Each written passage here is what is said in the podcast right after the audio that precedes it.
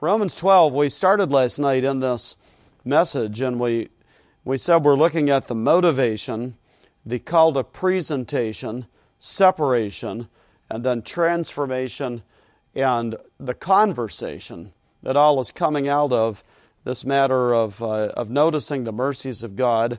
We could say a constant consideration of the mercies of God, resulting in a constant conversation a biblical conversation.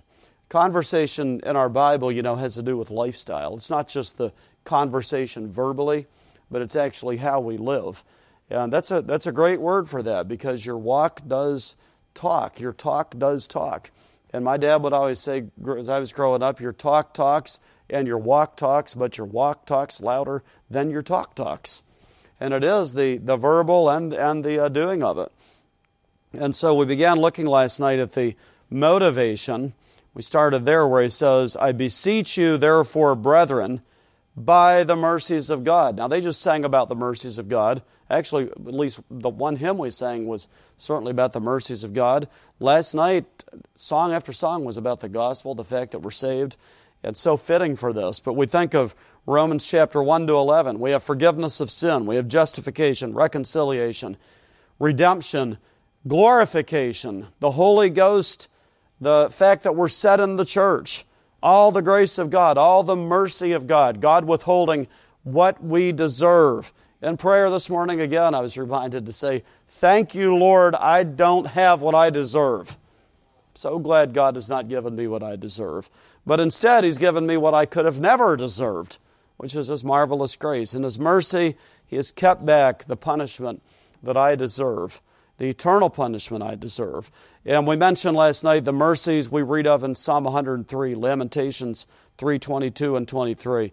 Uh, Ephesians 2, God who is rich in mercy. Titus 3, according to his mercy, he saved us. So thank the Lord that God made it clear to you and to me, those of us that are saved, those of us that are, are the brethren, he made it clear to us that we are guilty. We were guilty, so then we could humble ourselves and have mercy God gives grace to the humble and he gives mercy to the humble. So the presentation, we covered that last night. Present, remember it's also translated what word in Romans 6:13? Anybody remember? Yield, that's right. And we talked about a yielding, a giving over. By the way, the Christian life comes down to a constant choosing that we make to yield to the Lord or to yield to sin. Yield to the Holy Spirit or yield to flesh. There's not some big magical pill that you take, some big one time crisis decision that some people preach. It's actually a lifestyle of continually yielding to the Lord. My dad has often, you know, preached in my hearing and talked about how on a regular basis he has to say, Hey, Bob Mitchell, drop dead. Because he, you know, his mind goes one way, his flesh wants to go one way, his will wants to go one way, and yet he knows what God says. And he says, Bob Mitchell, you're not running the show, Jesus is. And that's the idea. It's saying, Lord, I'll say yes to you, uh, who died on the cross of Calvary, yes to Jesus, who said yes to the cross, and I'll say no to the world, the flesh, and the devil. It's a constant matter of yielding. And here we have this yield yourselves unto God. And, and this is a call to do this now. Do this right away. Don't wait on this. It, there's an aorist tense here, and it's you need to do this, and you need to do it now.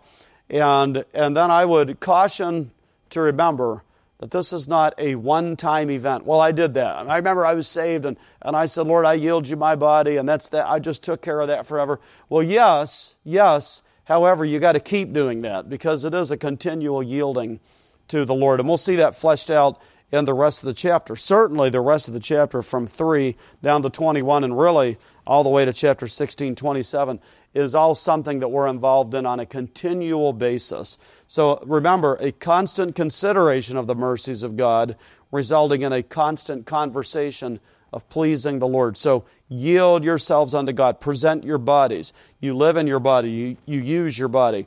You're a steward of your body, your frame, your members, the use of your body, the care of your body, all that is entailed in this idea of the body. Let's yield ourselves to the Lord. Then we closed out last night looking at separation. because he said, I beseech you, therefore, brethren, by the mercies of God, that ye present your bodies a living sacrifice, holy, sanctified, set apart, meet for the master's use. And we saw the practicality of that in places like 2 Timothy. You got to turn off some things that you could listen to. I mean, in that particular case, it's two men that even were preachers in the church at Ephesus and yet they had veered away, saying the resurrection is past already, so they have been separated from. No more, Timothy, should you give your ear to them, because they're vessels of dishonor, and what is in them is it will pollute you, and you will not be a vessel unto honor, meet or fit for the master's use if you allow them to speak into your ear. We've, we've got to grow up and be a holy people when it comes to what we're consuming through the ear gate. And we saw over in the book of Proverbs that uh, to keep our heart with all diligence will mean we say no to certain things. We don't listen to certain things, anything that's contrary to this book. And we saw that uh, we must control our eyes. We must not look upon that which displeases the Lord. And we must ponder the path of our feet and have a purpose in life where we're going so that we don't get into sin because we live a separated life. And, and it's not a, a miserable life of separation. If it's if it's enjoyable, I can't do it. You know, I'm a Christian, you know. It's not that. It's knowing what pleases the Lord and obeying his commandments. And here's the difference between a saved and a lost person. His commandments are not grievous to us. His commandments are not grievous. They are not this heavy burden. Now, sometimes people will come up burden, come up with burdens, and they'll heap them on us, and then we realize that's actually not a biblical burden. I don't have to bear that. And you learn that in your church. You sort through those things with your pastors in the context of the church. But I've been around some people. They say they're Christians. They've got, I mean, they've got so many burdens and rules they would want to put on you. Anybody remember when preachers would rail against facial hair? There's no biblical basis for that. I knew a, a pastor in New Hampshire, and his wife passed away. She went to heaven, and he married a woman that was several years younger than him. And another preacher was trying to run him down to me and say, You know, I can't believe he married a younger woman. I said, Where's that forbidden in the Bible? I just said, What are you jealous? You wish you had you could trade yours in for a younger model? You know, what's going on with you? But he was really, he was trying to, you know, really judge that man. The lady was saved. She loved the Lord. He can marry whom he will, only in the Lord. That's what the Bible teaches. But he was trying, this other guy was trying to put a burden on him that you, someone has to be within so many years of your age to marry them. Aren't you thankful that's not in the Bible? I mean, it, but it's sad what people will put on burdens that, uh, that, that, they, don't, they actually don't want to apply to them so often as a, as a hypocrite moves. But the biblical injunctions thou shalt and thou shalt not. They are for God's glory and for our good always. They are not grievous to save people. And so we live holy lives separated. He says, holy, acceptable unto God, and then which is your reasonable service. We talked last night about the little animals and uh, the little birds and the lambs, all the way to the bullock, all of the turtle dove, all of those that were sacrificed, they did not reason at all about the sacrifice that involved their body. There was never a sheep that said, Oh, what an honor to lay down my life here in the, in the worship of God and have a little part in this great economy of the blood being shed and, and the atonement and all. No, they were just taken and they were slain and their blood was spilled out and they were presented there before the Lord and they didn't reason any of it. We actually reason and we say, Think of His mercies. And I'll say, Yes, Lord, yes, to your will and to your way. And then we looked at uh, verse 2 because the word and connects. So, and be not conformed to this world. Not just taking everything the world says and does, and then we do the opposite. You, you can't live that way. That's ridiculous. But understanding the world is wrong at the root level, so the thoughts and intents of the world, the motivation of the world, the, uh, the system of the world, the spirit of the age, the spirit that worketh in the children of disobedience, the Antichrist system, the world lying in the lap of the wicked one, the orderly arrangement of the world, that's what the word cosmos speaks of, all of that, we reject all of that, and it's really just the natural outflow of saying yes to the Lord. It's, it's, uh, it's uh, not that we continually live our lives just making sure we're not, quote, worldly. And we shouldn't be worldly because we're not worldlings. We're citizens of heaven. We're children of God. But it's not a, a, continual focus on no, no, no to the world, but really it's yes to the Lord, which then will, will only result in saying no to the world. We don't want to displease the Lord. We love the Lord. So we closed out last night saying, well, is it a heart issue? And we looked at Proverbs 4. Certainly it is a heart, and certainly out of the heart are all the issues of life, and then we don't want to influence the heart with anything that is sinful. So now we move tonight to the idea here of transformation, the command to but be ye. So the word but there, be not conformed to this world, but on the contrary, adversative conjunction. There's a great fancy phrase. I learned that one from my dad too. Adversative conjunction, but be ye transformed. How? By the renewing of your mind. What will the result of that be? That ye may prove what is that good and acceptable and perfect will of God. For I say, through the grace given unto me, to every man that is among you, not to think of himself more highly than he ought to think, but to think soberly, according as God hath dealt to every man the measure of faith. For as we have many members in one body, that's the human body, as we have many members in one body, that, he, and he says one body, so there must only be one human body, right? Well, no, it's a generic usage of the body. Same thing you see over in 1 Corinthians 12. As we have many members in one body, and all members, the, the fingers and the hands, the eye, the ear, etc., have not the same office, so we, being many, now he speaks of the local church, are one body in Christ, and everyone members one of another. Compare all of this with 1 Corinthians 12, and you'll have good, sound doctrine on the church, the body of Christ. Having then gifts differing, what's the next phrase? We're looking at 12:6 having then gifts differing everybody say it out loud according to the grace that is given to us and then we'll move on from there let's pray father we do thank you in jesus name that we can read your word and we can be strengthened we can be edified by what we see here may we have humble hearts and present ourselves before you even now to hear what you have for us and to obey it help me to preach i pray in jesus name amen transformation instead of conformation to the world, be ye transformed by the renewing of your mind. Now, be is a being verb. So this is not just one and done. I went forward, I kneeled down, I said, Okay, Lord, I present my body a living sacrifice. I won't be conformed to the world, I promise. And, uh, and I will be transformed. So I, I claim it in Jesus' name. Therefore, that's all done, Brother Russ. I can just move on. No, it's a present tense being verb. I love to pay attention to the being verbs. You've all heard me say this a hundred times. I love to pay attention to them in the Bible. Am, is, are, was, were, be, being, been. This has to do with a, a, lifestyle. This is continual. Be ye transformed. It's like be filled with the Holy Spirit. Be not drunk with wine wherein is excess, but be filled with the Spirit. Keep on being filled. Be being filled. It is a present tense being verb.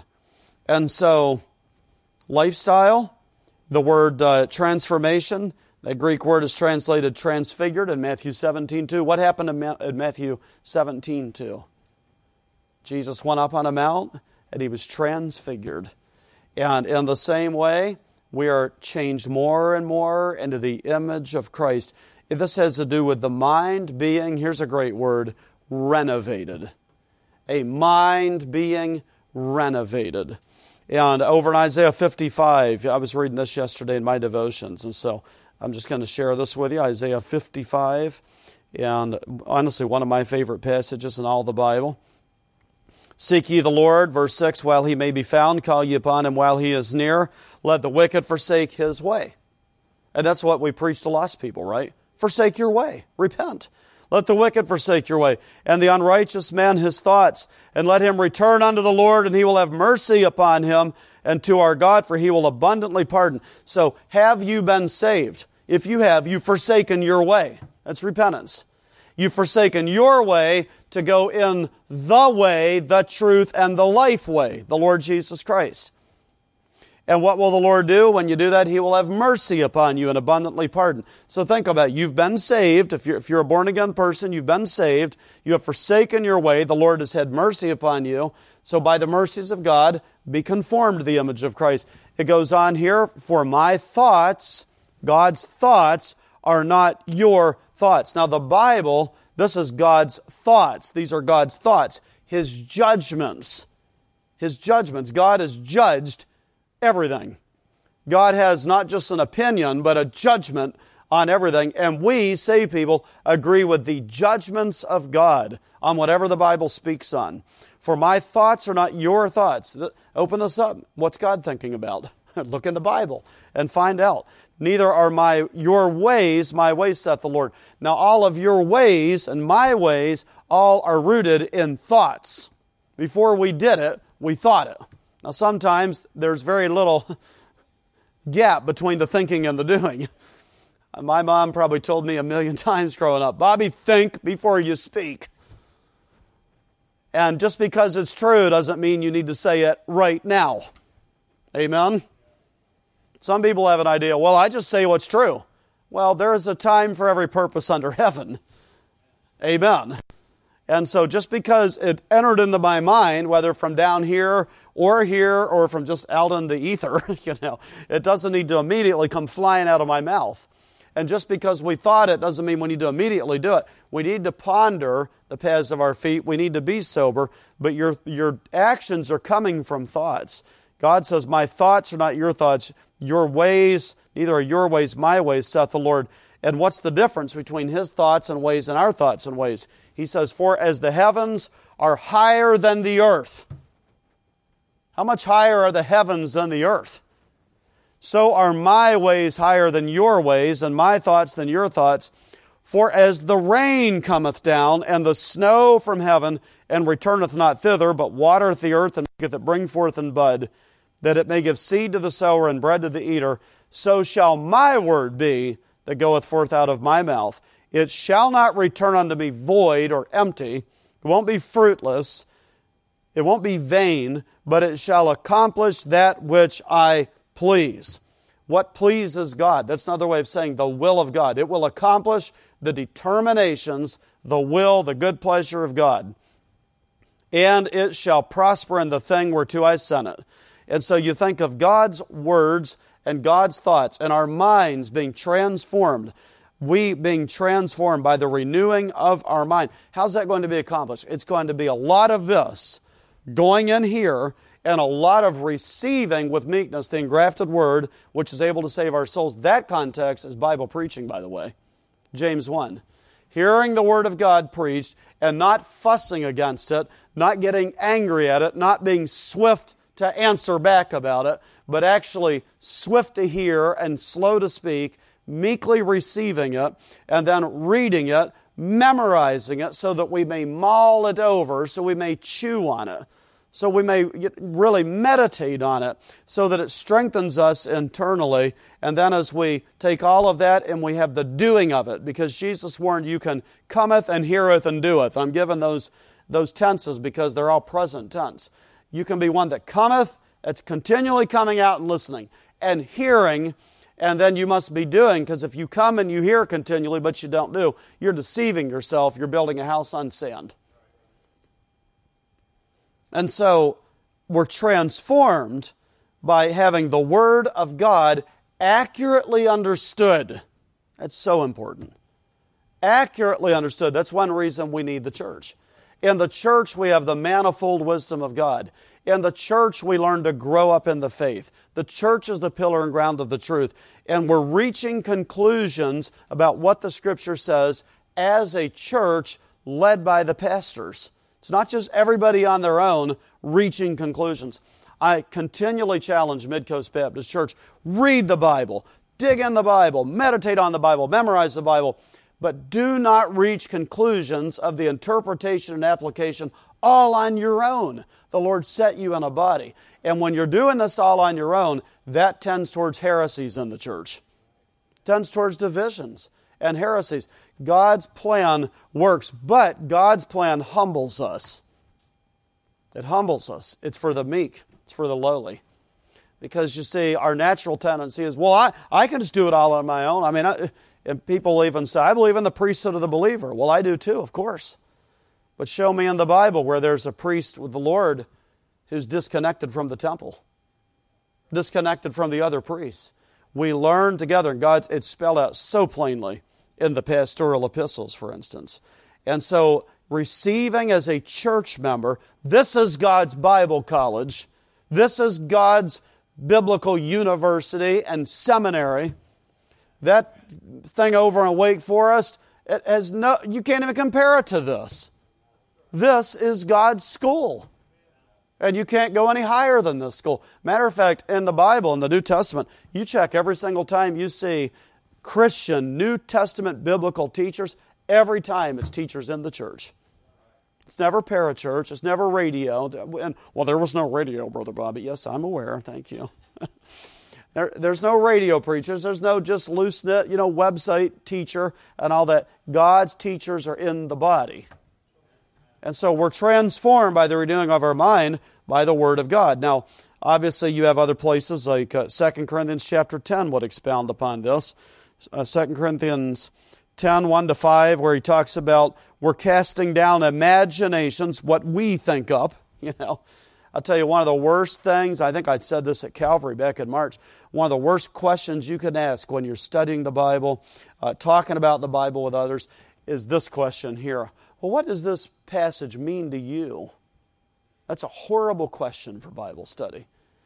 It's a, horrible, it's a horrible question. It doesn't matter what it means to you and to me. It means what it means if we'd never been born. What does the passage say? How should we understand this? Rightly interpreted in the context, comparing spiritual things with spiritual. In other words, Scripture with Scripture. What does it say? Not how does it make you feel. How does it make you feel? What does it mean to you, but we cast down our imaginations. What it, uh, and what? Well, I'll tell you what I think about that subject. Well, I'll give you my opinion on that. Now, look, if you know me, you know you're looking at an opinionated person. I've got opinions about opinions. My opinions have great grandchildren. If you know my dad, you know that I got the opinionated thing. You know, I, I got it fair and square. We have opinions on everything, but so what? You're allowed to have opinions too. You know, a biblical word for opinion is heresy. That's right, over in Galatians chapter 5. That's one of the ideas there. It doesn't mean all opinions are bad. You can have opinion on food. We ate uh, the, the chili today. That was it you that made it, Kirk? And Danielle said, I love that chili he made. We should put corn in our chili. Well, that's her opinion. It's, it's, it's, not, it's not bad. I, by the way, I liked it a lot too, and Dana did too. But as far as changing our family recipe, eh, I don't know about that. That's her opinion. She's allowed to have that opinion. That's okay. But we don't have opinions when it comes to this. We submit to this. We find out what this book says. We have it accurately interpreted, accurately and biblically applied, and we submit to it. And so we're casting down imaginations and every high thing that exalteth itself against the knowledge of God and bringing into captivity every what? Every thought to the obedience of Christ, having our minds transformed. You know the word transformed there in Romans 12. It's from a Greek word that we would say today there's a metamorphosis going on. We're just slowly being changed. 2 Corinthians uh, 3:18 puts it so uh, so wonderfully. But we all with an open face beholding as in a, what is it? As in a glass. Didn't somebody else write about us looking in a glass and, and then either walking away and doing nothing about what we saw or submitting to the reality of what the glass shows us, what the mirror shows us? What biblical author was that? That's right, James. James said, if you hear but you don't actually do, you don't have meekness to submit to it, you're like a man beholding his natural face in a glass or in a mirror, we'd say today, and you see, oh, that's a mess, but then you walk away and you forget and you've done nothing about it. This book, we hold it up in front of us, preachers hold it up in front of us, and so, sometimes people get mad at preachers for the biblical truth we expound, but all we did was hold the mirror up. Don't get mad at us. We're, we're just, it's the same mirror we look in. And often we look in the mirror and we say, oh no, I need to fix that. I need to change that. I need to submit to the Lord in that area. We all, as, let's see, with open face, amen. No mask wearing says with open face, amen. Get in some, get in some anti-mask preaching on that one right there. With an open face, amen. Doesn't say anything about a mask. Moses had a mask on in the previous verses and he took it off, amen. Eventually. He left it on for a while, but that doesn't matter. With an open face, beholding as in a glass the glory of the Lord. We look in this book and see the glory of the Lord. And what do we do? As we keep looking at Jesus in this book, looking at the glory of the Lord, we are changed into the same image from glory to glory, even as by the Spirit of the Lord. It ought to be that we're continually, little by little, looking more and more like Jesus. Just more and more like the Lord Jesus. Till we all get to heaven, and what happens when we get there? He says, We shall be like him, for we shall see him as he is. We bear now, Brother Hoyle, the image of Adam. You ever wonder what Adam looked like? Just look around the room. He looked like this. But one day we'll be with Jesus in our glorified bodies and we will perfectly bear the image of Jesus Christ. Praise the Lord. And in the meantime, we're presenting ourselves because we're motivated. A constant consideration of the mercy of God leads to a constant conversation of presenting ourselves and living a separated unto God life and a transformation, a metamorphosis. Now, I want to caution you again don't make be not conformed the great overriding goal. Oh, I just got to make sure again today I'm not conformed to the world. Let's let's say certainly we must not be conformed to the world. The Bible says so. But the great overriding goal is be ye transformed. Paul said in Romans 1, separated unto the gospel. And I've heard some of these squishy wishy washy types preach, and they say, it's not a separation from, it's a separation unto. Well, you'll never be separated unto if you're not also separated from.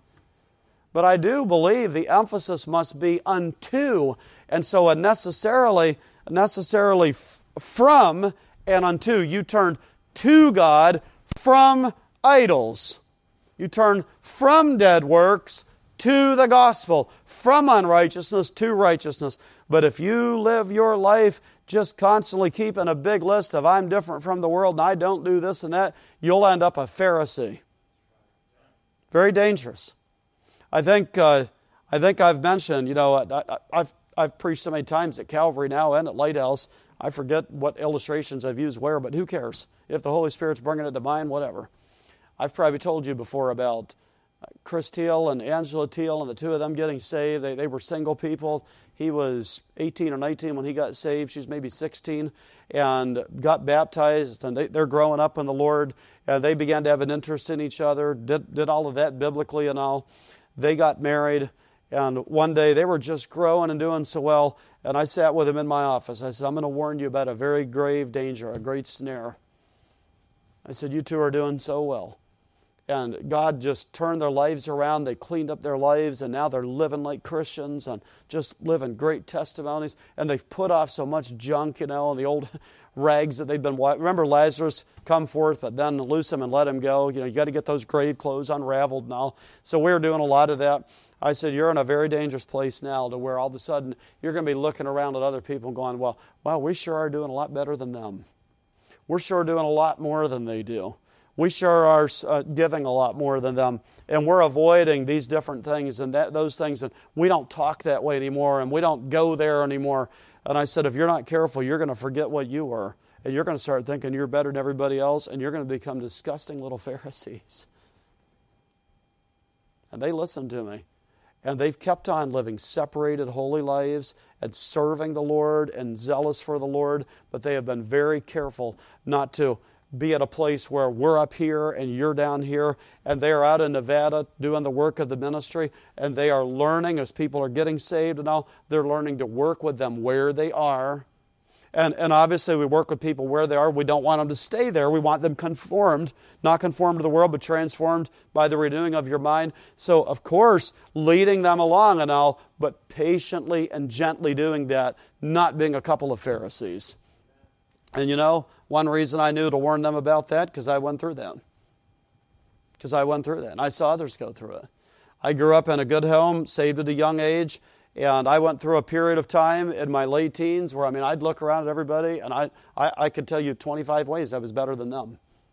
I was superior to them because of the things I didn't do and the words I didn't say and the music I didn't listen to and the books I didn't read. And I was better than everyone. And it was my dad who sat me down one day in his office. He was also my pastor. And he basically, I mean, he read me the riot act and he said, you, he said, you're going to not be used of God, and, and you're just miserable, and you're mean, you think you're better than everybody. And he pinned my ears back, and he hates it when I tell this story. He, I told this in our church a few weeks ago, and he said, he cried. He said, I wish you wouldn't tell that. He said, I, I feel bad. I was so hard on you. It's exactly what I needed. Jesus was harder on Pharisees than anybody. And I remember sitting there on his, on his couch in his office, and he told me all that. And I sat there, and the first thing I knew, my face was high and tears were coming down. And I was sitting there internally thinking, I try to be a good boy. I try to be a good son. I try to never do anything wrong. And I'm in trouble for that. And then the Lord and my heart began to bring some things up to me. And I realized this man loves me, and he's telling me this.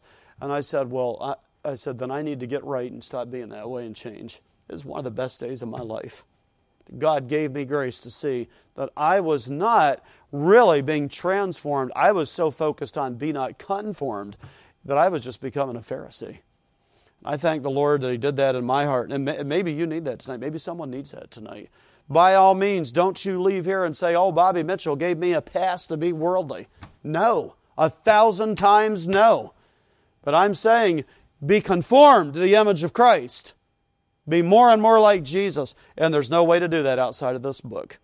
It's looking in this book and just yielding, letting the Lord work in you. And so being transformed. For it is God that worketh in us both to will and to do of His good pleasure.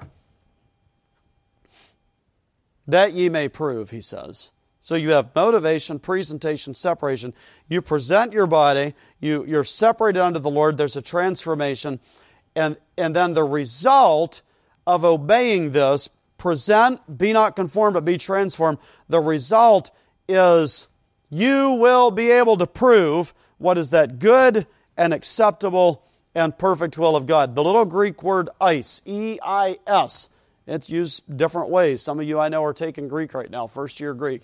It's used in different ways. This one here speaks of it like you do this, you present yourself, don't be conformed to the world, be transformed, and all of that will bring or accomplish this. All of obedience to that will accomplish, will result in you proving what is that good and acceptable and perfect will of God. Now, I've heard some preach, and I believe it's an error. They say, well, you know, there's the good will of God. And if you miss that, there's the acceptable will of God. And if you, you know, and then there's the perfect will of God. Shoot for the perfect will of God, but you might not hit that, but at least you can get the good will of God and the acceptable. I don't see that construction here at all. It is the good and acceptable and perfect will of God. It's a description of the will of God. Good, acceptable, and perfect will of God. Good carries the idea here of upright. Jody upright.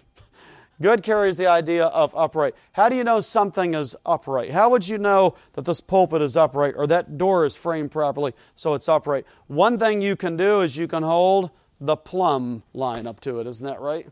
What is the Bible? The book of Amos speaks of God's word being the plumb line.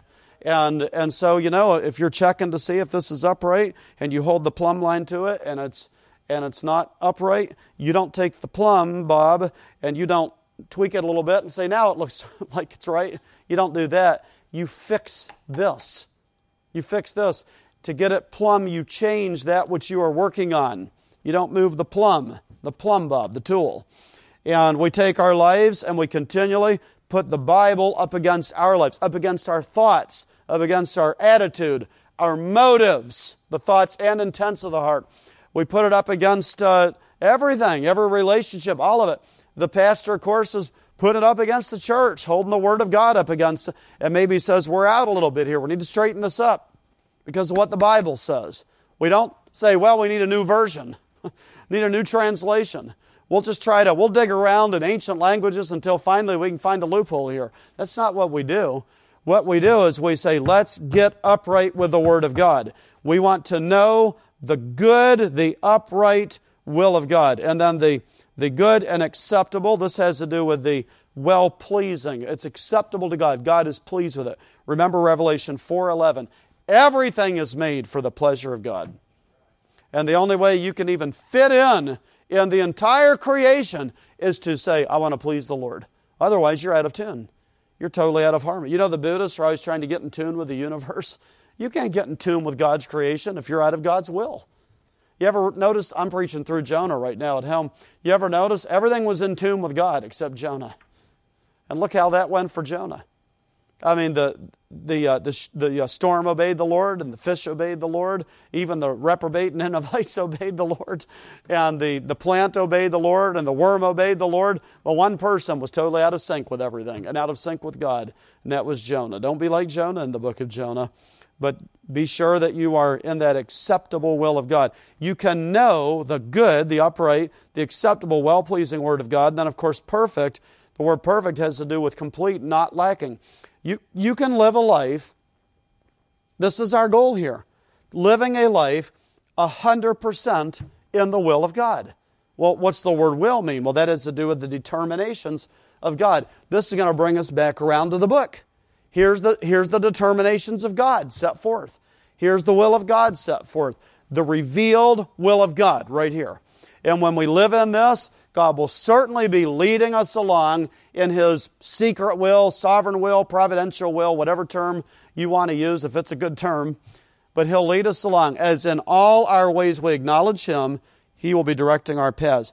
But you cannot, you cannot live a life proving that good and acceptable and perfect will of God if you're not one who's presenting your body a living sacrifice, holy, acceptable unto God, which is your reasonable service. And be not conformed to this world, but be ye transformed by the renewing of your minds. You can't skip over the presentation, separation, transformation, and just feel like, but I'll know the will of God somehow. You won't. You will not. And so I want you to think about this. You think this is something that's important? You think, well, I, I want to be proving, be testing, be, be knowing so that I can be consistently doing God's will. I want to know this. I don't know how it is for you. I absolutely want to live in the will of God. I, I could not imagine a life any other way. And that's something the Lord helped me determine when I was about 19 years old. I still have the, the Bible where I wrote in the back cover, I wrote out a commitment between me and God about living in God's will. And I have not uh, I can't stand up here and say I've never swerved, never deviated in any way. But I'll tell you this by the grace of God, where I have swerved, I've done the will of God in confessing that sin. That's part of God's will, too. If we confess our sins, He's faithful and just to forgive us our sins and to cleanse us from all unrighteousness. And I can look back now from 1986 when I was saved, now 2022, from almost 12 to 48 years old, and by the grace of God, I'm living a life in the will of God and it'd be impossible if I, if I was not presenting myself and if I was not uh, living a holy life by the grace of God and being, being transformed. It's all by God's grace. It's all to the glory of God and God's system that He has set up using His pastors, using other church members, using the church. of course, the Holy Spirit working through all of this. Don't you want that to live in God's determination, in God's will, in what God has spelled out for us, living for the pleasure for the will of God. And so then that leads us right into the conversation and verses 3 down to 21. My a great point that I've been driving with here and, and driving and uh, towards is that Romans 12, 1 and 2 are practical. This is not just this is big one big experience you had right after you were saved, you know. Sometimes us preachers, and I talked a little bit about this at the men's meeting, sometimes, you know, we emphasize the big mountaintops. That's just normal. You know, the Bible tells the story of David. It doesn't tell about the million times that he washed his hands, but he did. It doesn't tell about all the times he just woke up and rubbed the sleep out of his eyes and got going, but he had to do all of that. Is that right? It doesn't tell us about all the times that Peter rinsed his mouth out after he ate, but he had to do that. We don't make a big deal in the Christian life about just the daily grind, but there is the daily grind. It's part of the Christian experience. We wake up and we maybe we pray and we read the Bible, and while we're driving into work, uh, you know, we're thinking about something, maybe talking to the Lord, and we work for the glory of God, and we go home and we and we interact with our spouse and our children, have some family Bible time. Maybe we mow the lawn and whatever.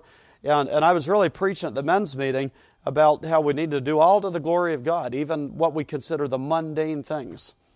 And we can do that. And the spirit filled life, the spirit led life, a life just simply obeying the scriptures, doing God's will.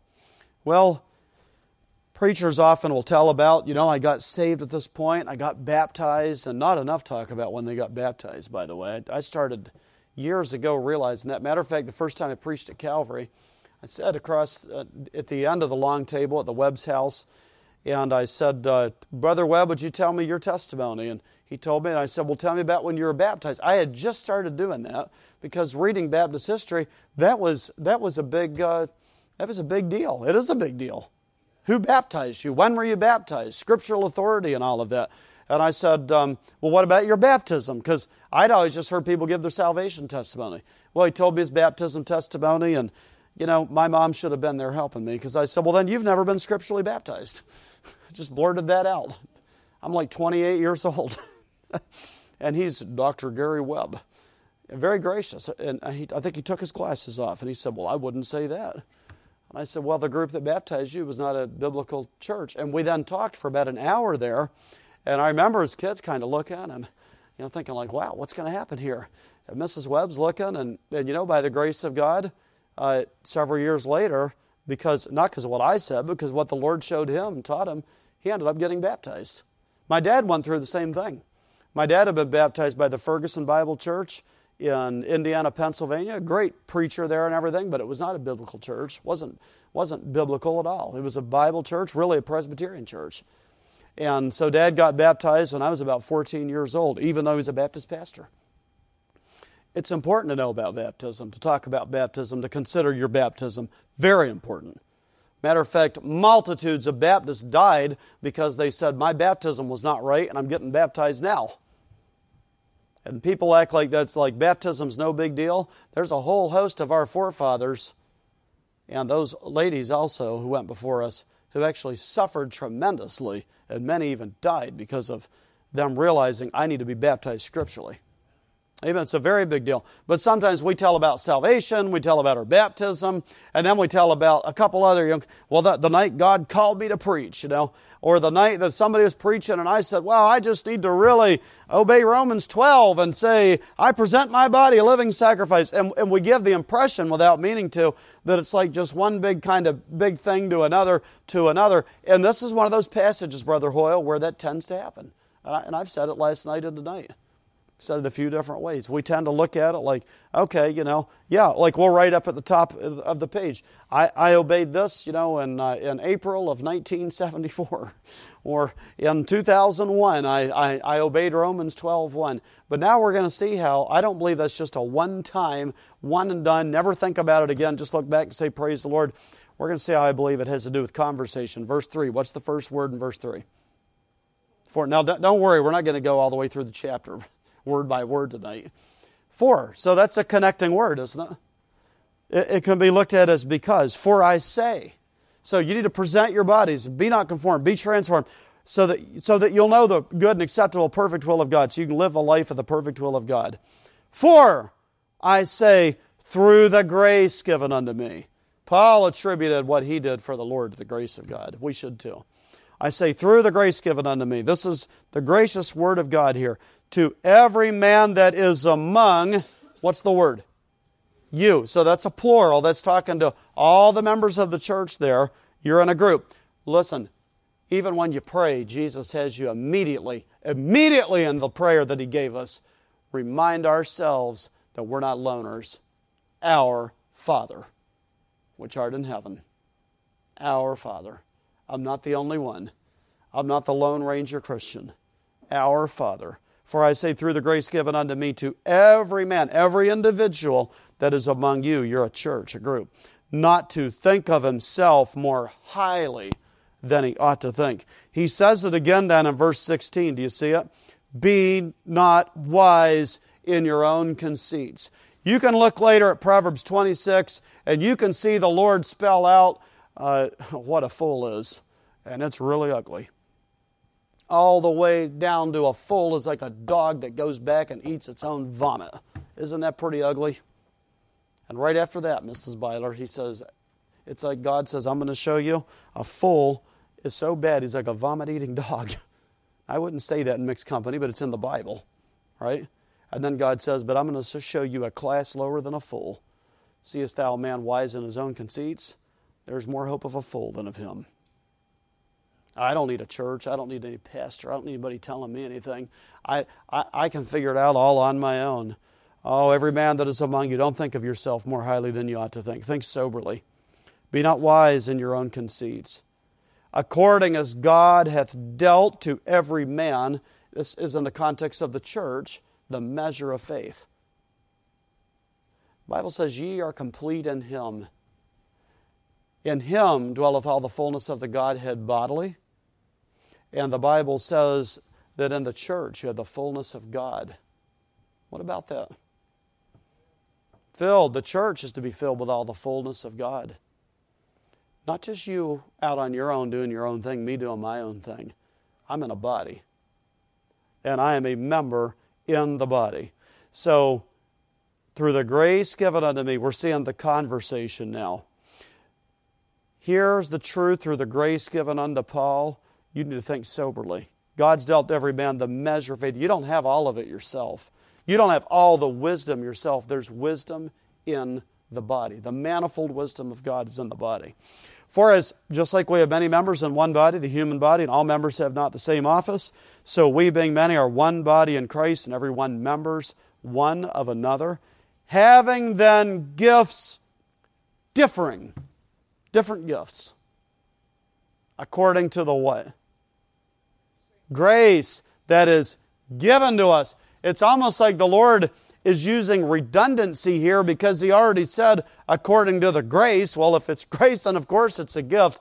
But the grace that is given to us, I think when you see these redundancies in Scripture, like the free gift, I've had critics say to me, the guy wrote me an email years ago. We did an every door direct mail, and I had a gospel message on it that I wrote. And I said, Salvation's a free gift.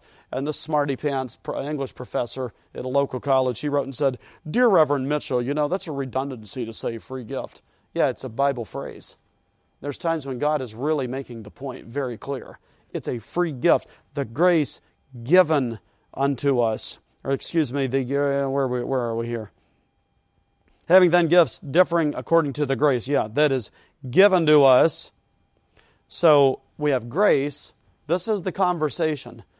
The will of God for your life and my life, the will of God for us as a church also, the will of God, you may prove what is that good acceptable and perfect will of God, the will of God fulfilled in the church of God. The church of God fulfilling the will of God, with each member knowing their place and doing their part in the perfect will of God, the will of God and the church of God. Now, it's all of grace. All these gifts are of grace. They are the grace gifts. What we could never earn, deserve, or pay back. If you have a, you do have a gift. If you're a church member, you have a gift and you didn't earn it, you didn't buy it, you didn't work it up. It's a grace gift. And when you think of your gift, and I think of my gift, be not wise in your own conceits. Don't get puffed up. It's, it's grace. And, oh, God forbid that we should think, well, why do I need you? What if I said, why the gift of prophecy, preaching, exhortation? Why do I need you people? Well, how do I exhort if nobody shows up for me to exhort? Be sober about it. Be humble about it, but have grace. So the conversation, we're looking at the rest of the chapter this way. Grace, number one, to fit in the body. Everybody say fit in the body. Grace to fulfill the ministry. Everybody, fulfill the ministry. And then thirdly, grace to fight the good fight. Everybody? Fight the good fight. And so let's look at these quickly. We'll look at some of these at least tonight. Let's see. So we being many are one body in Christ, everyone members one of another, having then gifts differing according to the grace that is given to us. We know this uh, given by the Holy Spirit. So let's fit in the body and fulfill the ministry. Uh, don't don't don't be your own deal over here doing your own thing. Some little hair. That's a heretic, by the way. A heretic isn't necessarily somebody that's out here denying the Trinity, though that is a heresy. But you can be a, a heretic and be a member of Lighthouse Baptist Church or Calvary Baptist Church. You just refuse to fit in. Titus 3 is that use of the word heretic is all after all these commands about Titus, the pastor, teaching the people to be set in order, to have the right bishops and, and the church set in an orderly fashion. Older women, younger women, older men, younger men, pastor, and all this, just this flow of, uh, of fitting in together. But then you have this one that just, he won't fit in the body. And so he says in heretic, after the first and second admonition, reject. That's not just talking about Joel Osteen and the Pope. It's talking about right in a real Baptist church, someone who they're just out here. Uh, I mean, I could name names. I could, I could name names from Calvary Baptist in years gone. They're gone now. And the, I knew they would be gone because every time I was around, it was very obvious they would not fit in. Would not fit in. Always just over here doing their own thing. No consideration of the body. Well, I believe this and I say that and I'm doing this and I'm going, and whatever, you know. Well, what's the body think about it? What, does the body need you? Nope, I'm doing my, well, I don't, I don't believe in faith promise, so I don't participate. Okay. Just hold a sign, I don't fit in the body.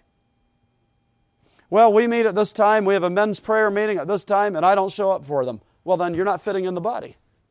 What's wrong? What's going on? You know, Pastor, uh, Pastor has a Sunday school program set up but I'm not letting my kids go to Sunday school because I don't want anybody in the world, in the church, anywhere, influencing my children but me. I'm the only influence they can have. That's not biblical. It's not biblical. We had a family, well, when we were just a fledgling little church, this guy with a bunch of kids and a bunch of money. He was rich. He had apartment buildings and everything. And they came out a few times, and, and uh, he said, We want to join the church. I said, Well, You've been visiting, so I'm not, I don't blame you. You haven't had your kids go to Sunday school and junior church. I don't blame you for that. You don't know who we are.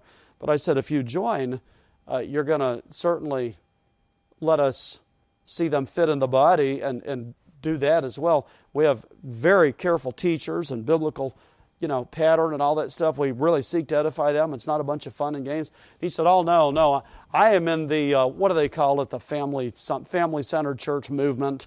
And so, you know, we, you know, we keep our children with us and all. I said, then you shouldn't join Midcoast Baptist Church because God has led us this way and you're not going to fit in and it's just going to be a constant people look and then you'll infect somebody else. Pretty soon they'll be going, why don't your kids go? And you'll tell them and they'll go, oh, that kind of sounds good. And I said, you won't fit in the body. So, uh, you know, I was kind about it and all, but I said, that won't work. And so they said, okay, we're out of here. Fit in the body. Grace to fit in the body. Grace to realize you're not the only member. So, grace to fulfill the ministry. Let's talk about that. Having then gifts differing according to the grace given to us, whether prophecy.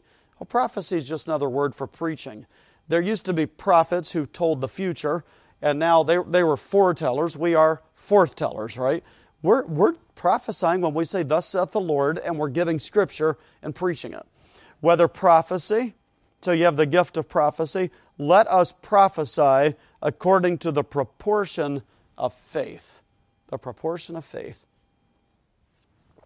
The word proportion is from a Greek word, analogia. So that speaks of an, an, an analogous situation, analogy. It speaks of logia, the word.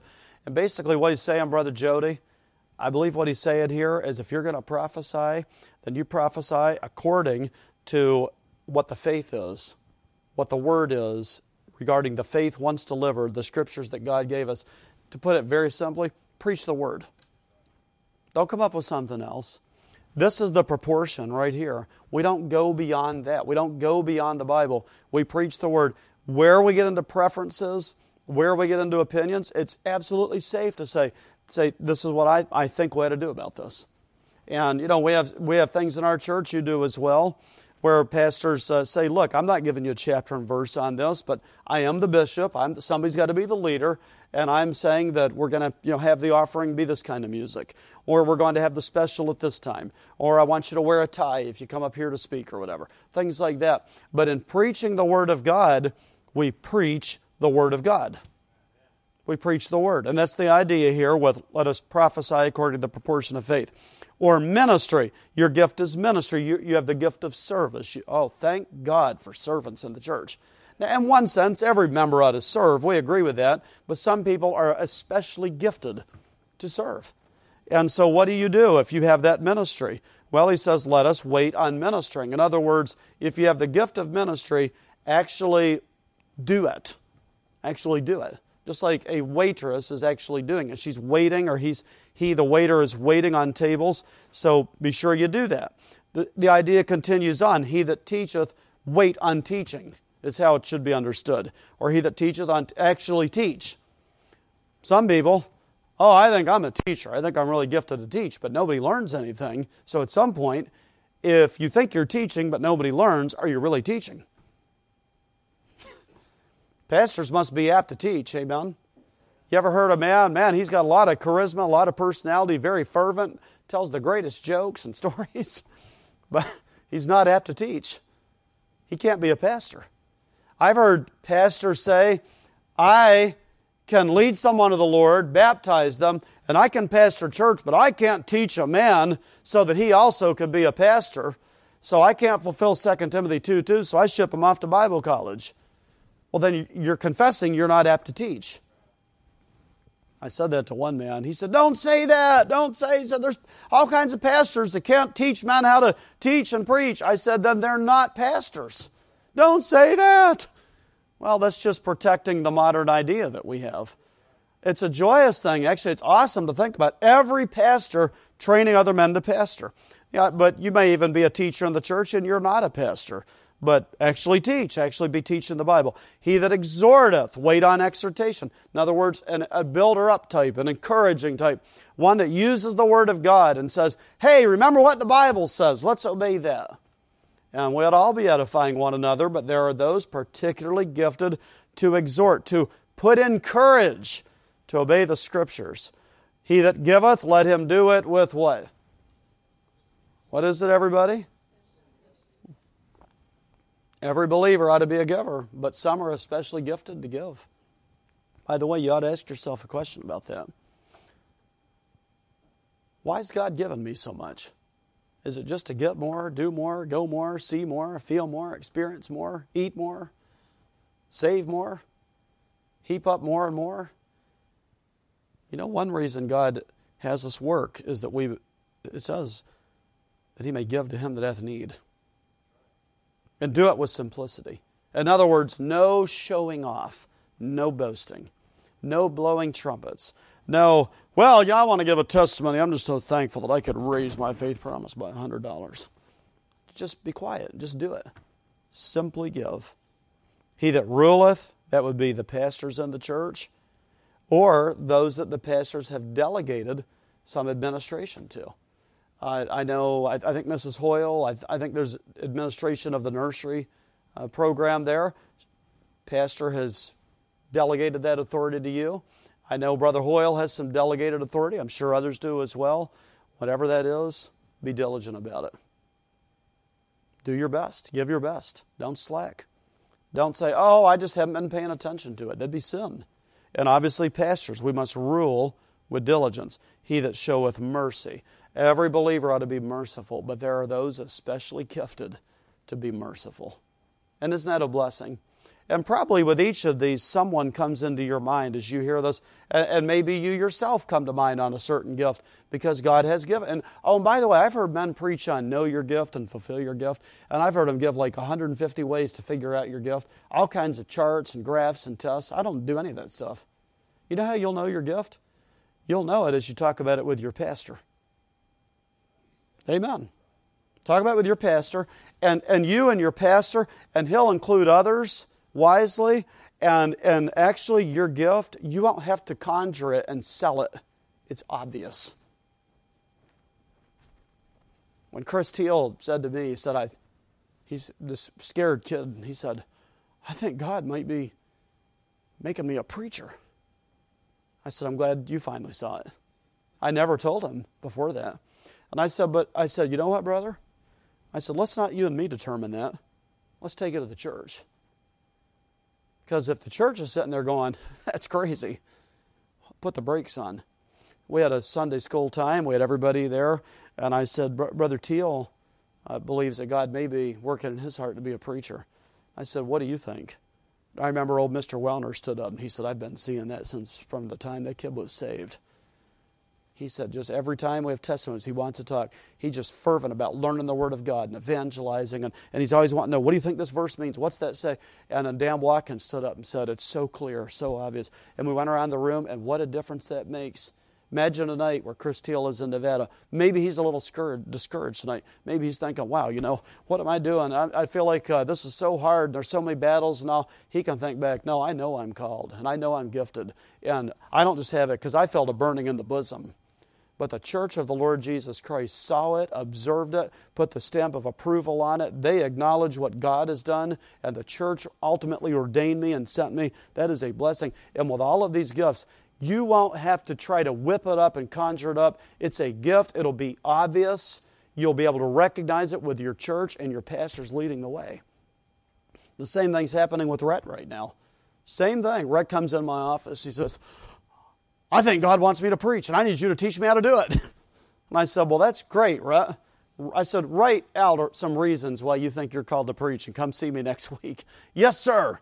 Next week he came and handed me this sheet of paper. But you know, every testimony meeting after he was right after he was saved, all these testimonies, and he said up and say, "I'm really horrible at speaking in public, but I just got to say this," and then he'd say something really wonderful. and I finally said, "You can quit saying the whole little speech about you're horrible about talking in public. Actually, you're good at it." And that's a gift from God. And so fulfill your ministry. Fit in the body and fulfill your ministry. And we'll close with this. By the grace of God, this conversation, as you constantly consider the mercy of God, this conversation. I mean, there, there's a, you read the rest on your own later. There's a lot more there about let love be without dissimulation, etc., rejoice and and weep appropriately and all. And then we said, grace to fight the good fight. You're going to have people that, well, well, you're living a life of surrender and you're living a life of separation and you're living a life of sanctification and a life of serving and all that. You're going to have people that are mad at you and hate you and misunderstand you. You know, one of the greatest pitfalls you can have where you'll stop wanting to say what you ought to say when you ought to say it because of the fear of being misunderstood. How many times have we preachers gone into the pulpit and really we're just, Brother Russ, thinking, I hope they don't misunderstand me. And we can get so concerned about it. We're witnessing to someone. We're so concerned they'll misunderstand us. Well, let's pray. Let's know the will of God. Let's be filled with the Spirit. And when we should say it, let's say it. People will hate you. People will get mad at you. Tell them the truth anyway. Do right anyway. And the way you fight the good fight, you don't try to get even. You don't try to get vengeance. You try to live. I love, don't you love verse 18? If it be possible, as much as lieth in you. Aren't you thankful for those qualifiers? Live peaceably. If it just said, live peaceably with all men, Lord, how do I? But as, as much as you can in the will of God, live peaceably with all men. But give place unto wrath. Let God work out his plan of dealing with people that are fighting you and fighting the Lord and all. And so be good to people, even your enemies. Overcome evil with good. This is the righteous will of God conversation. The will of God and the church of God. Fit in the body. Fulfill the ministry. Fight the good fight. All by grace. Don't be wise in your own conceits, but overcome evil with good. So, with Glory to God. Let's present ourselves with constant consideration of the mercies of God. Let's say, Lord, by your grace, I'll say yes, Lord, yes, to your will and to your way. I'll say no to the world, the flesh, and the devil, and I'll continually be taking the steps for you to work out the process of me being transformed by the renewing of my mind, that I may very practically have a conversation of fitting in the body, fulfilling the ministry that you've given to me as a church member, and fighting the good fight in the will of God.